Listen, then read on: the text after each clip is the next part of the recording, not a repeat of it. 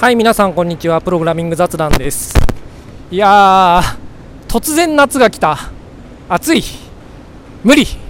ということでちょっとポッドキャストを撮る場所がすごい困ってる。まあけど今週末ちょっと引っ越す予定なんでいやまあなんか私事でございますが。うん。で引っ越し先は壁厚そうなんでまあ、部屋でポッドキャスト撮れるかなとか思ってるんですがまあ撮れるかどうかちょっとやってみて苦情が来ないかどうか次第ですが。まあまあまあそういうことで。夏ですよ。夏。いやーでも突然こう暑くなられるといろいろ準備するのに1週間ぐらいかかって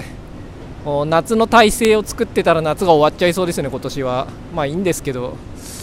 うん、いやでもちょっともうちょっと早く行動すべきだったな。いや突然こんなに突然夏が終わってしまうとは思わなくて。はい。いや一体何の話だって、まあ、えーと、今回のお題はこ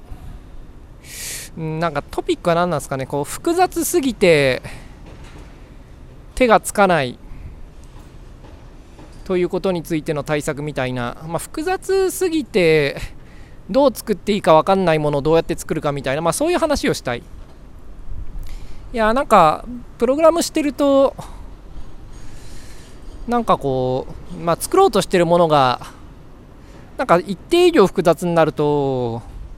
頭の中でこうパッと考えてどう作っていいかっていうのがよく分からなくなってって、まあ、ちょっと手がつかなくなると。で、まあ、そういう時にどうするかという話をしたい、まあ、どうしてるかっていう自分がどうしてるかっていう話と自分的に結論が出てる話の2つがあるんですね。あの結論が出てる話はまあ何ていうか自分的には答えを知ってるつもりだっていう話で。で答えを知らないがとりあえず自分はこうしてるっていうのもある、まあ、この2つが一応今回の、まあ、話にはある。でまあ、まずその複雑すぎてなんかどう書いたらいいかわからないっていうことたまにあると思うんですよねプログラムでは。これたまにだと思うんですよね。いつもはないと思うんですよ。だいたいこう何て言うんですか？例えばこう人生で最初に複雑すぎて困るのはまあ、個人的な経験から言うと2分岐だと思うんですよね。まあ線形リストかもしれないけれど2分岐あたりで頭の中のこうパッと思い浮かぶ複雑度の限界を超えてなんかよく分かんなくなると。まあデバッカとか貼って適当にぐちゃぐちゃやってると治っちゃったりもするんですけれど、まあ、そういうぐちゃぐちゃやったら治っちゃうみたいな話じゃなくてちゃんと考えようとするときにまあ、一定以上の複雑さになると限界が来ると思うんですよね。ででソフトウェア開発ではたまにそういうことはある。どんくらいの頻度でありますかね。その立場によると思うんですよね。なんかいつもアルゴリズム的なことをやってる人の場合それは日常だったりもすると思うしあの普通に UI とか作ってる場合ってそういうのはあんまないと思うんででそう個人的な感覚として普通のプログラマーとしてはまあ、2年に1回ぐらいあるかな みたいな。まあ2年には大した根拠はないんですけれど、まあ、そんくらいの頻度でたまにあると思うんですよね。で、まあ、なんでこんな話をしてるかっつうと今そうそういうことをやってたからですね。こう今やってんのは、まあ、ハンドルを作ってるんですよ。ハンドルってあのパームとかにあったようなメモリーロックして使うやつですね。ただそのハンドルは何のためにやってるかっていうとファイルに対比するためにやってるんですね。で、ファイルに対比は mmap を使うわけですよ。で、mmap っていうのは、まあ、プラットフォームによるけれど、あの 4K 単位か 16K 単位かでしか、まあ、mmap できないわけですよ。もうちょっとでかい単位もあるけれど、あの私のターゲットはそういうのないんで。iOS が 16K 単位かな。で、普通 Linux は 4K 単位。うん、もっとでかい単位にもできるけれど、はい。まあ、Android は普通 4K 単位。うん、で、で2サイズのハンドルをその M マップに逃したいみたいなことを考えるときに、まあ、4K じゃないこと当然あるんで 4K とか 16K 単位としましょう。16K じゃないこと当然あるんで例えばその8920バイトのハンドルをパージしたりするとかいうときに、まあ、どうするんだっつう話ですよね。もちろん 16K8 取って間を捨てればいいんですけれどそれはまあもったいないということで普通は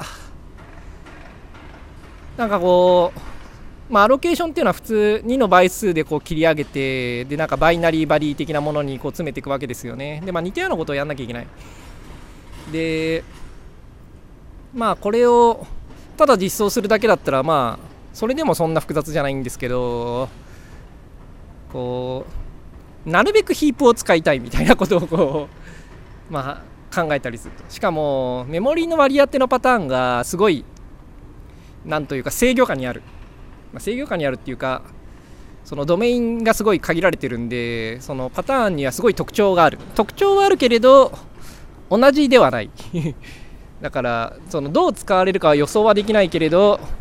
でもこういう傾向があるっていうのはすごい傾向があって、まあ、それを最適化したいわけですよね。まあ、そういうことをやっててこのフリーリストの管理とかのコードが結構複雑になってきてなんかこう、まあ、複雑の差の限界を超えてどうしようっつって最近は悩んでると、まあ、それでこんな話をしようと思った、まあ、まず対策の前に複雑さの限界を超えるとどうなるのかという話からしたい、まあ、知ってると思うんですがこれを聞いてるプログラマーであのそういう体験がある程度のプログラマーだったらば、まあ、つまり普通の腕がいいプログラマーならみんな知ってる話だと思うんですけれど複雑さが限界を超えると人はやる気をなくすんですよ。いやこれね本当に。いややる気なくすんですよ。でやる気なくした時にどうするのかっていうのはまあ一つのテーマなんですよね。で、まあ、やる気だけじゃないけれどやる気がなくなるは結構重要な問題で。でまあそのやる気がなくなるという問題にどう対処するかっていうのを考えるときにこのやる気っていうのはこうやる気ゲージみたいなのがあると思うんですよね人には。でやる気ゲージっていうのは大体1日で回復する。で1日そのやる気ゲージが尽きるとその日は何もできなくなるみたいな、まあ、そういう感じの性質を持ってると思うんですよね。ただやる気ゲージは1日で回復するんだけどたまに回復しなくなるんですよね。なんか毎日使い切ってるとそれがなんか3日とか4日続くと回復しなくなるんですよね。こうお前何を言ってんだって話ですけどいや多分こうこれはあんまり学術的な話じゃないしなんかそんな研究があるとかいうのも聞いたことないけれど個人的にはまあまあなんというか自信を持って言ってることでやる気ゲージは大体1日で回復するがその毎日使ってると回復しなくなるあんまり、うん、でまあ数日空けると回復するんですけどね。大体1週間ぐらい空ければ回復するんですけれどこれも1ヶ月とか2ヶ月とか使っちゃうとまあいろいろ回復する、まあ、これは過労と一緒ですよね。オーバーワーク。うん、だ残業しすぎてる状態と一緒で、まあ、似てて、うん、やる気ゲージの残業みたいな残業じゃないけれどオーバーユーズなんて言ったらいいのか分かんないけどやる気ゲージ使いすぎるとまあちょっと回復しなくなる人は。で大体1日で回復するんでまずやる気ゲージが尽きたらやるべきこと次の日を待つ、うん。まあ、これで大体回復する。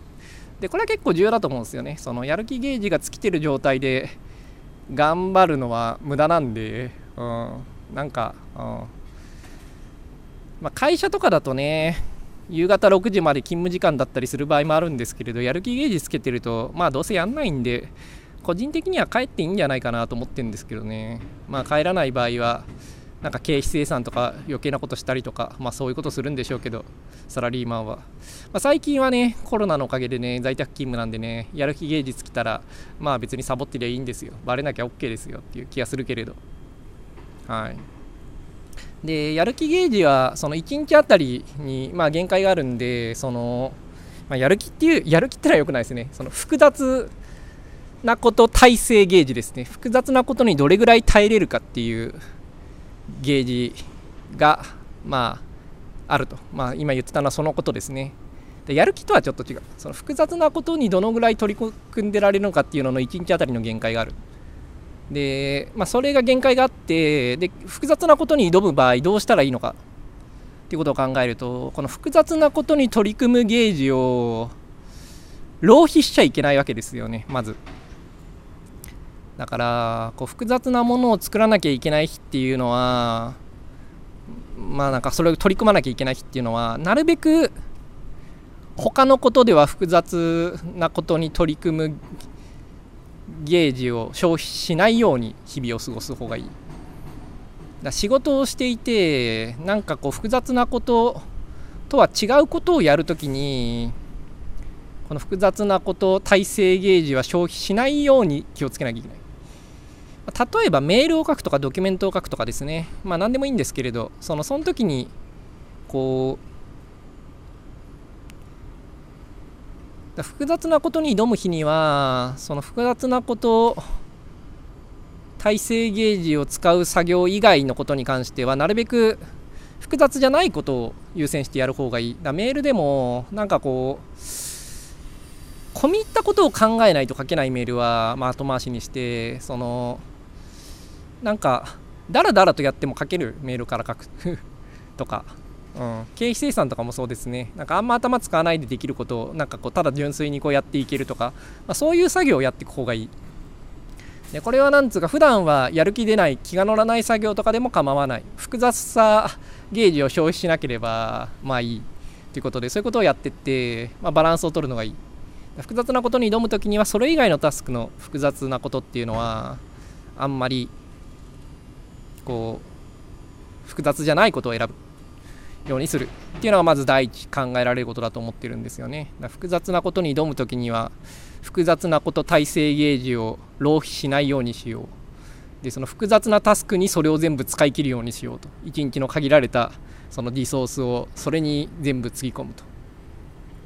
でで他に複雑なものを作ろうとしてなんかこうやる気が出ない時の対処法としては、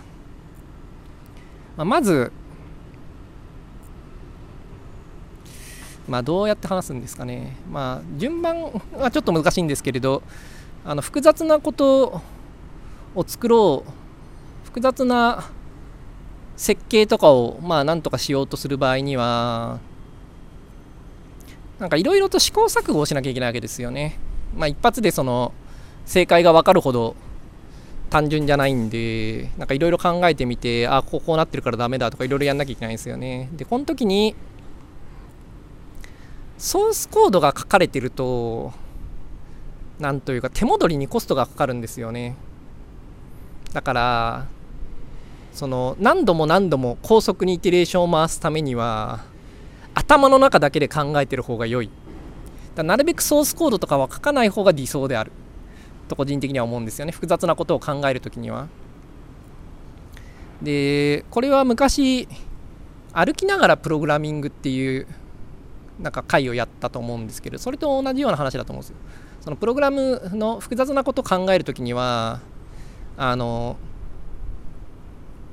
コードは書かない方がいい。で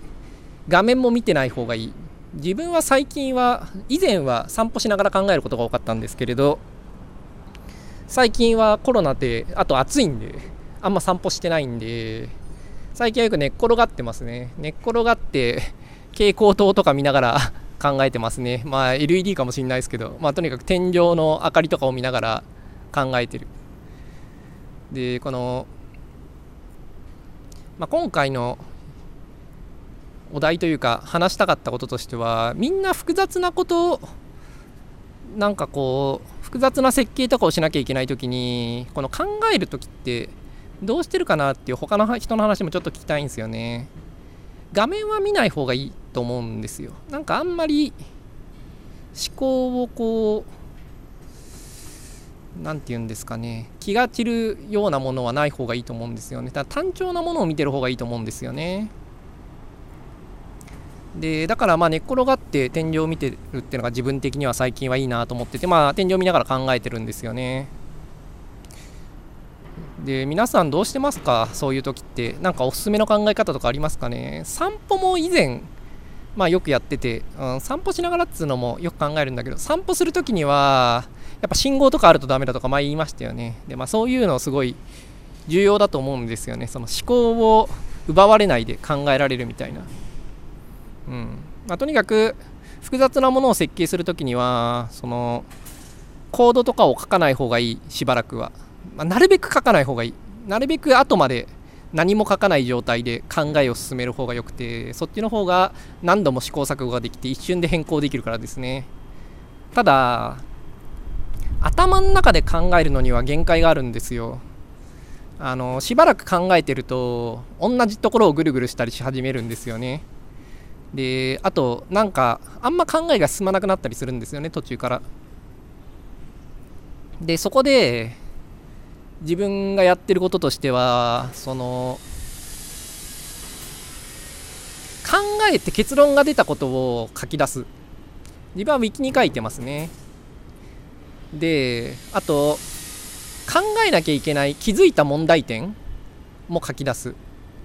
でまあ一旦書き出すと。でその後問題点の方を見る。でしばらくその問題点の問題意識みたいなものを心の中にこう刻みつけてでそれからまた考え直すみたいなことやってますね。この考えたところを一旦書き出すっていうのはまあ割と重要だと思うんですよね。以前の歩きながらプログラミングの話でもしたと思うんですけどしばらく歩いてってある程度考えがまとまったら一旦書き出すと。でそう書き出すとそこの考えのループはなんか防げるようになるんで人間は。次に進めるようになるんですよね。ただ書き出すってのはソースコードを書くのと同じ問題があるんですよね。結局その変更するのにコストがかかるんで複雑なものを考えてる時に手戻りにコストがかかるようになるわけですよね。だから考えるのあ書き出すのもなんかなるべく少ない方がいいんですよね。なるべく頭の中で考えられるその範囲が広ければ広いほど複雑なものを作るのには有利だと思うんですよ。で書き出すとその書き出した内容と違うことを考えてかその間違いだなって気づいた時に直すのがめんどくさいんででそこがなんか間違ったままだと思考を進めるのが難しくなっていくんですよね。だからその現在の思考とずれた書き出されたことっていうのは結構邪魔なんでなるべく書き出さない方が良い。でなるべく頭の中で考える方がいい。そこを頑張るわけですよね。複雑なものを作るときっていうのは。うーんつって。で一生懸命考えてなるべく書き出さないでいろいろとこう考えて何周もこうしてなんかいろいろな問題をこう頭の中で考えてその解決策を考えてあそのためにはこの前に考えたのはこれじゃダメだなっていうのは何度も何度も訂正してなるべく最終版に近い状態で書き出す方がいいわけですよね。でもまあ最終版に近いって言ってもそれは全然最終版じゃないわけですよ。っていうのは頭の中で考えられる範囲よりもずっと先にゴールはあるからですね、まあ、複雑なものっていうのは定義によりそういうものなんで。でもまあそれでも一歩でも完成版に近い状態まで頭の中で考えてで書き出す方が良い。それの方がその後の次に詰まるところのとの何て言うんですかね。頭の中にあるものと書かれてるものとの齟齬が小さくなるからですね。だなるべく頭の中で考える方が良いと。でその次はまあ書き出すと。だから書き出す時もそのそれは齟齬があるのですぐに訂正されるものなので頭の中で。だからなるべく書かない方がいいんですよね。ソースコードとかはコードが動くまで詳細に書かなきゃいけないんでそのなるべく書かないっていうのはちょっと難しいんですよね。でもまあ自然言語の場合はそのなるべく何て言うんですかね頭の中にかい考えたことのメモ書きぐらいでいいわけだから他人が読んで理解できる必要はないんですごくこう記述を少なくできる。でまあ曖昧で少なくしておいてでも考えがぐるぐるしない程度に書き出すってことができるわけですよね。それがなんかとりあえずソースコードを書くよりも自然言語で一旦ウィキに書くっていう方が自分が好きな理由ですね。まあウィキに限らず別にノートとボールペンとかでもいいんですけどね。うん。なとにかく書き出すと。頭の中でなるべく考える。その次はなるべく少ないけれど、まあ、書き出すと。で問題点を見てうーんと考えると。いうのはまあ個人的には複雑なものを作る時の自分的な手順ですね。なんかこういうのってみんなあると思うんですけどどうしてるんですかね？なんか定番とかあるんですかね？あんまり見たことないけれど、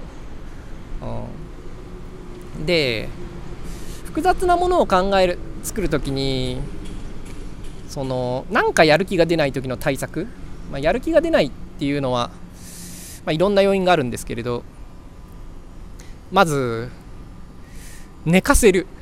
これ前にも言ったことあると思うんですけどなんかやる気が出ない時はなんか寝かしといた方がいいことは多いんですよね。なんかなんでやる気が出ないのかっていうと何をやるかを分かってないからなんですよね。でだからやる気が出ないんですよきっと。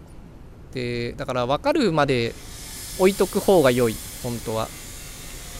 分かってない状態でコードを書き始めるとなんかそれはすごい間違ってたりしてしかも後で間違ってるって気づいても直すのめんどくさいんでそのままいっちゃったりしがちなんで。なんかやる気出ない時ってのはただやる気がない場合もあるんですけどなんかのメッセージなことが多いんで、まあ、手はつけない方がいいんですよね理想としては。ただまあお仕事だと締め切りとかもあるんでそううまくはいかない場合もあるんですけど。でも本質的にはねサービスで一発当てようとか思ってる時には本当はやる気が出ない状態は手つけない方がいいはずなんですよね、うん、結局すごくなんというか勝負を分けるようなものを作るためにはなんかコンスタントにいらないものを作ってもしょうがないんで、うん、本当はそういう時に手は出さない方がいいはずなんですけれどプロダクツとしては、うん、まあいいとして。で寝かせるという寝かせておくと正しいやり方ある日気づいたりするんですよ。だから寝かせるっていうのはまず一つ結構重要なやり方だと思うんですよね。複雑なことでなんかこうどうどうにも手がつかないなみたいな時に。で寝かせるっていうののやり方っていうのもあると思うんですよ。なんか何もしないでただ後回しにしてるだけだとなんか思考が進まないんですよね。だ心の中に問題点を刻む必要があると思うんですよね。寝かせる時っていうのは。でどうやってそれは寝かその問題点を刻むのかっていうとやっぱある程度まで考えてみるってことだと思うんですよね。なんかこうさっき言ってたように頭の中でこううーんって考えてでなんかこうある程度こうぐるぐる回してでなんか同じような思考ばっかになってきたら一旦ウィキに書き出してで問題点も書き出してつって。でその後問題点を眺めてつって。うーんなんかやる気出ないなってなって問題点をうーんと見てよし今日のところはこんくらいにしといてやろうっつって寝かせるみたいな。だこの問題点を向き合うまではなんか進めた方がいいと思うんですよね。そのある程度、まあ、問題点そんなクリアでこれこれこれってならないんですけど複雑なものっていうのはなんか曖昧になんかこれはおかしいなって感じがするぐらいまでは進めておいてそれをいくつか並べて見れるぐらいのところまでは思考を進めてそこから寝かせるとかのがいいと思う。で寝かせるのもなんか完全に忘れちゃダメだと思うんですよね。具体的にはなろう系とか読んでるとダメだと思うんですよね自分の経験上。なんか、うん、なんか寝かせるかと思って、なんかなろう系とか読んで、異世界の方になんかこう心の中心がいってしまうと、思考は進まないんで、だなんかちょっと気にしてる必要はあるんですよね、寝かせるっていうのは。で、しかも定期的に、その問題点みたいなものを見直した方がいいと思うんですよね、寝かせてる時には。自分が寝かせる時っていうのはそうしてますね。まあ、それがいいやり方かっていうのはそんな自信はないんですけれど、寝かせ方まず問題点をふんわりと把握する。で寝かせる。でたまにそのふんわりとした把握をもう一回把握し直すみたいな。そんなことを何度か繰り返すと。でしばらく寝かせた後にまた考えてみるみたいな。まあ本当に難しい問題の場合やっぱ23ヶ月ぐらい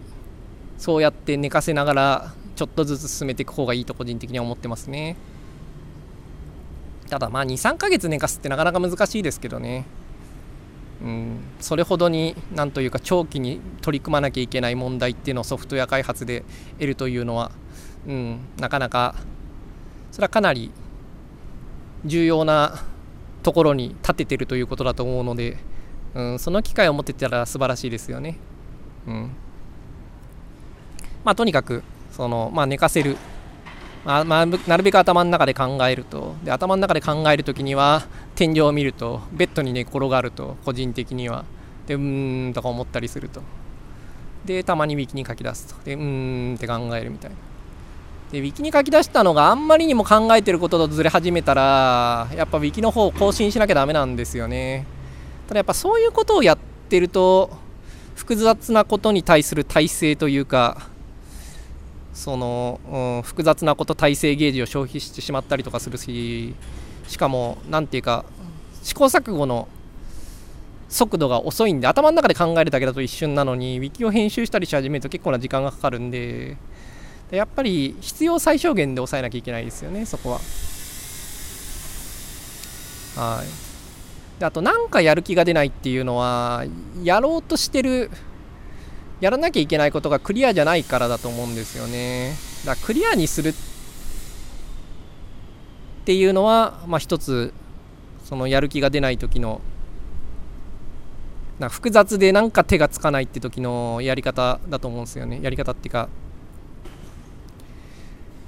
こう気をつけなきゃいけないことだと思うんですよね。うん、なんかこの話には2つあるんですね。つまり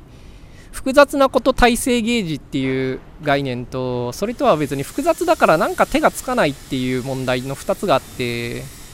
複雑だからなんか手がつかないっていうのの対策のことを今ちょっと話してるんですねきっと。なんか話しながらまとめてるんで、うん、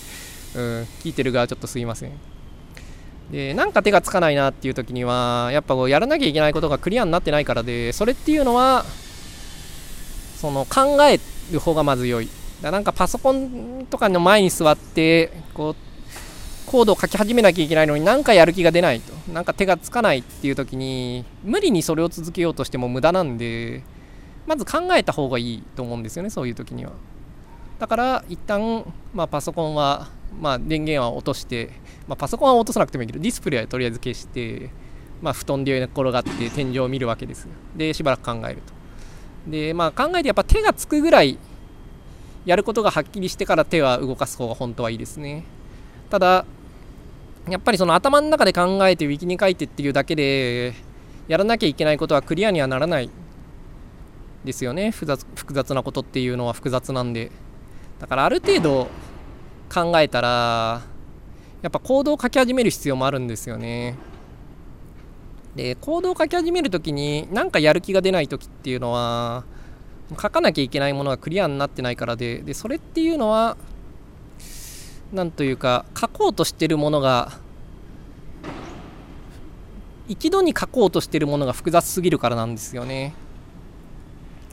でそれに対する対策としてはもっと小さい単位から書いていくっていうのがあると思うんですよね。まあ、具体的にはやっぱユニットテストはそういう時すごいいいわけですよね。なんかこう1個関数を書くとでそのためのユニットテストっていうのはすごいちっちゃいわけですよねでそれだけでは作ろうとしてるものには全然及ばないしそういうまだ作ろうとしてるものの全体が決まってない時に作る最初の小さなクラスっていうのは大体間違ってるんで書き直しになるんですけれどだユニットテストを書いてしかもそのユニットテストを更新していくっていうのはすごい試行錯誤の速度を遅めるんですごい何ていうかダメなんですがでもそれでもやっぱりユニットテストを書いてメソッド1個書いてみてでなんか動かしてみることによってなんかやらなきゃいけないことっていうののとりあえず次に1個やることのをよりクリアにするっていうのはなんか手がつかないって時には結構重要だと思ってるんですよね自分は。だからまあユニットテストを書いていくっていうのはなんかやる気が出ない時の第一歩としてはいいですよね。でやっぱ長期間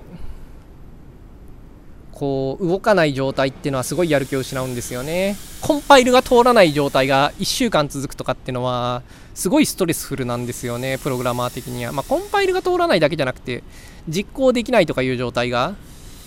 でも大きな変更するときってそうなっちゃうことあるんですよね、まあ、なるべくなんないように頑張るわけですけれどそれでもどうしても例えば1ヶ月ぐらいずっとコンパイルできない状態が続くみたいな時っていうのは、まあ、すごいストレスなんですよね。でその結果としてすごい手が動かなかったりするんですよ。でそういう時にはやっぱり、まあ、なるべくそういう時間は短くするように頑張った方がいいと思うんですよね。でそのためにはどうするかっていうとやっぱ手を動かす前にその時間を短くする方法はないかって考える必要があると思うんですでそれはやっぱりその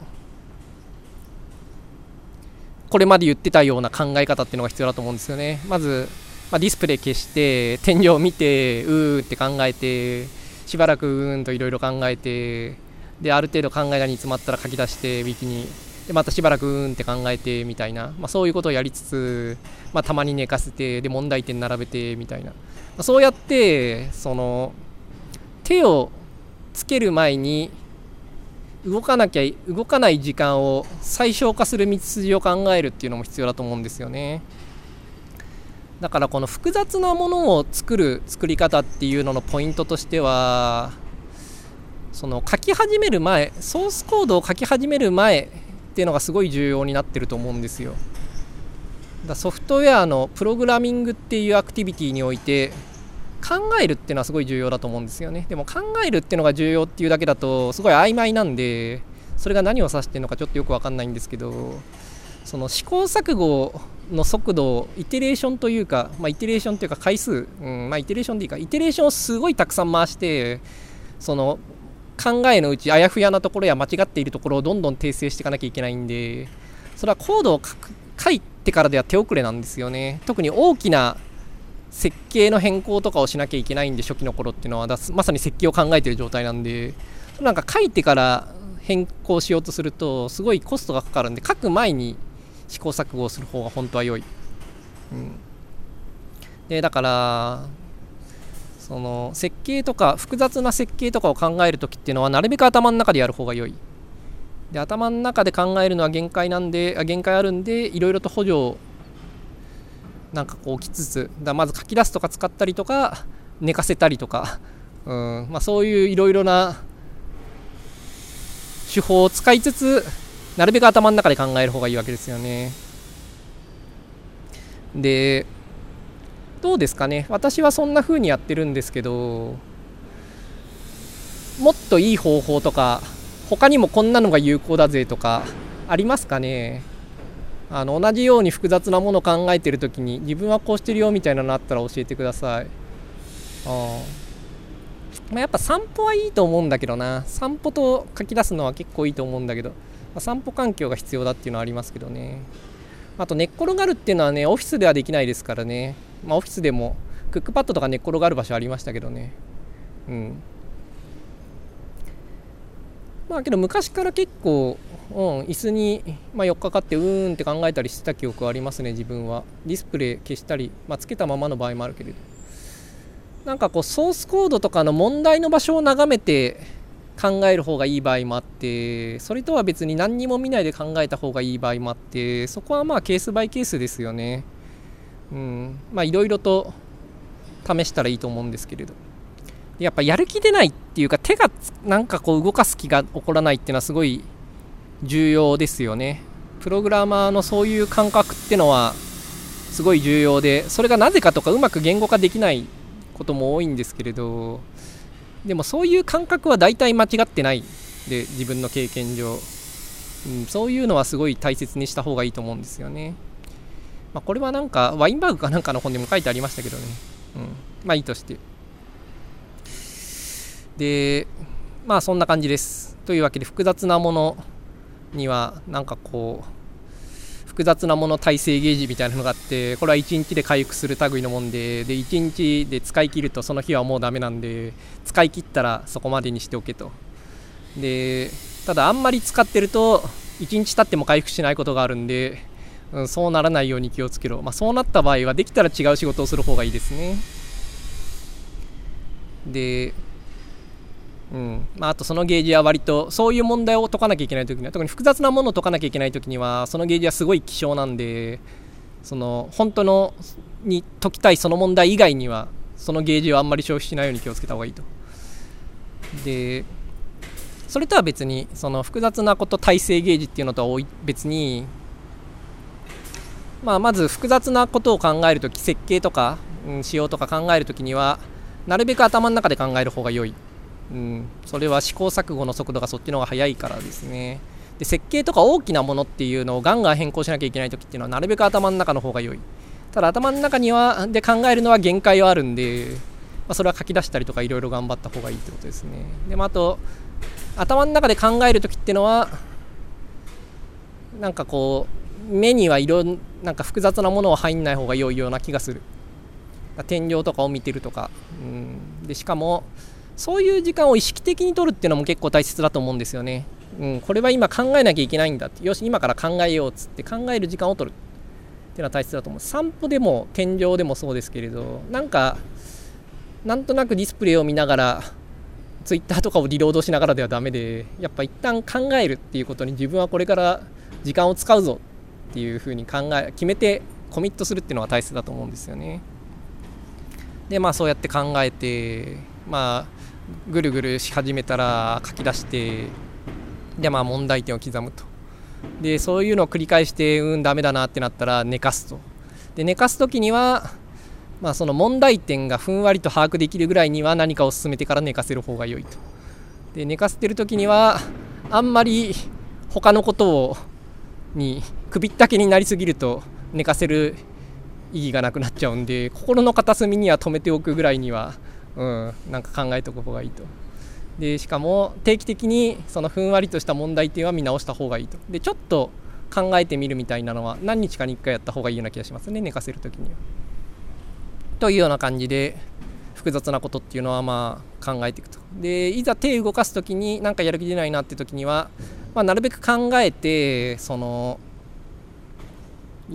やらなきゃいけないことをはっきりさせたいと。でしかもやらなきゃいけないことをはっきりさせた後もそのなるべく何て言うんですかね作業の単位だ実行してみるまでにかかる。だ何かの作業をしてからそれが一段落してフィードバックを得るまでのその期間っていうのが短くなるようにしておかないとやる気は出ないんで、まあ、なるべく短くなるように一生懸命考えると、まあ、考えるだけじゃなくて短くなるために、まあ、全体的な統合テストではなくてユニットテストのところで、まあ、なるべくやるようにするとか小さな単位で動かせるように考えるとか、うんまあ、考えるとか小さな単位で動かせるようなやり方を取る、うん、まあそんな感じですね。なんか、うん、そんな風に思ってるんですけれどもなんかみんなの考えとかも聞きたいなと思ってちょっとこの回をやってますなんか複雑なことを考える時の考える時メソッドなんかあったら教えてください。それではまた来週。